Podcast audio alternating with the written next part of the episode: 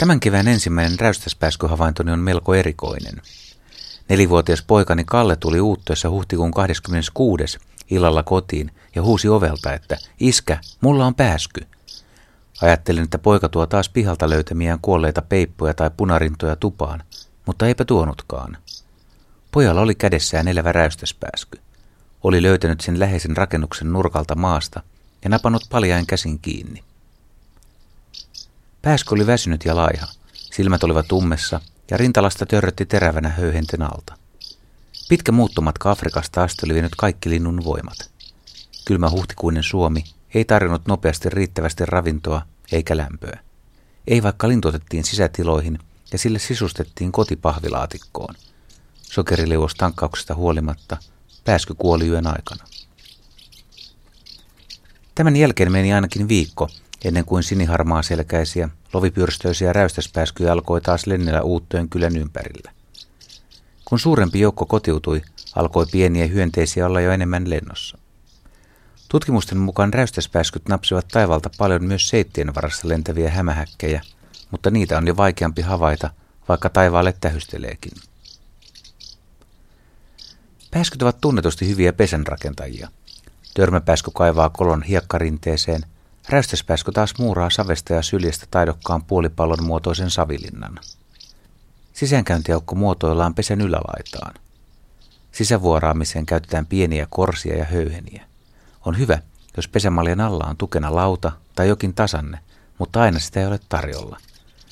Silloin vain vahvarakenteisen pesän arkkitehdit menestyvät. Huonosti kyetty pesä ei kestä myrskytuulia ja rankkasateita. Hyvin rakennettukaan pesä ei tosin auta, jos paikalla on harakoita, jotka ovat oppineet ryöväämään pääskyn pesiä. Onkohan perinteisiä räystäslautoja vähemmän kuin ennen, kun viime vuosikymmeninä räystäspääskyt ovat sopeutuneet pesimään aika erikoisissa paikoissa. Moni luontoharrastaja on nähnyt pääskyjen pesiä huoltoasemien, varastojen, autolauttojen ja lossien katoksissa.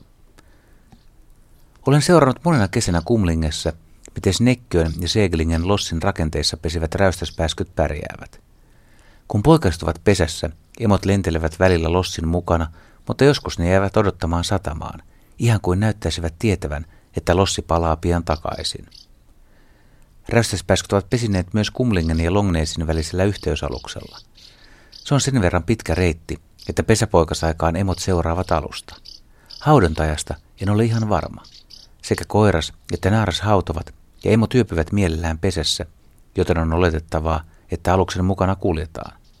Mutta toisaalta eihän sitä ihan varmasti voi tietää, mitä koiras tekee sillä aikaa, kun naaras hautoo, tai toisinpäin. Kun molemmat emot ahkerovat pesen rakennuksessa, tupa valmistuu kymmenessä päivässä.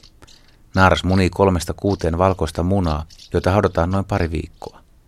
Molemmat vanhemmat siis ruokkivat poikasiaan, ja poikaset viipyvät pesässä hieman alle neljä viikkoa ja jättävät pesän, kun ovat lentokykyisiä. Kesän lämmöstä ja ravinnosta riippuen poikuetaan yhdestä kahteen.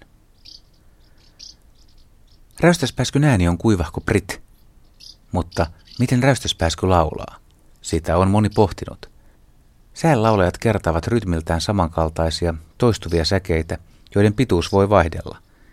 Tällaisia säänlaulajia ovat peippo ja pajulintu. Lavertelussa taas aiheet muuttuvat ja laulu helmeilee epäsäännöllisen pitkin ajoin. Lehtokerttu, kiuru ja haarapääsky lavertelevat. Verkkaisempaa, taukojen toisistaan erottamaa lavertelua esittää laulurastas. Jotkin lajit, kuten keltavästäräkit ja räystäspääskyt, toistelevat laulussaan peräkkäin kutsuääniään. Niitä on kutsuttu laulutavan perusteella rivittelijöiksi. Räystäspääsky siis rivittelee.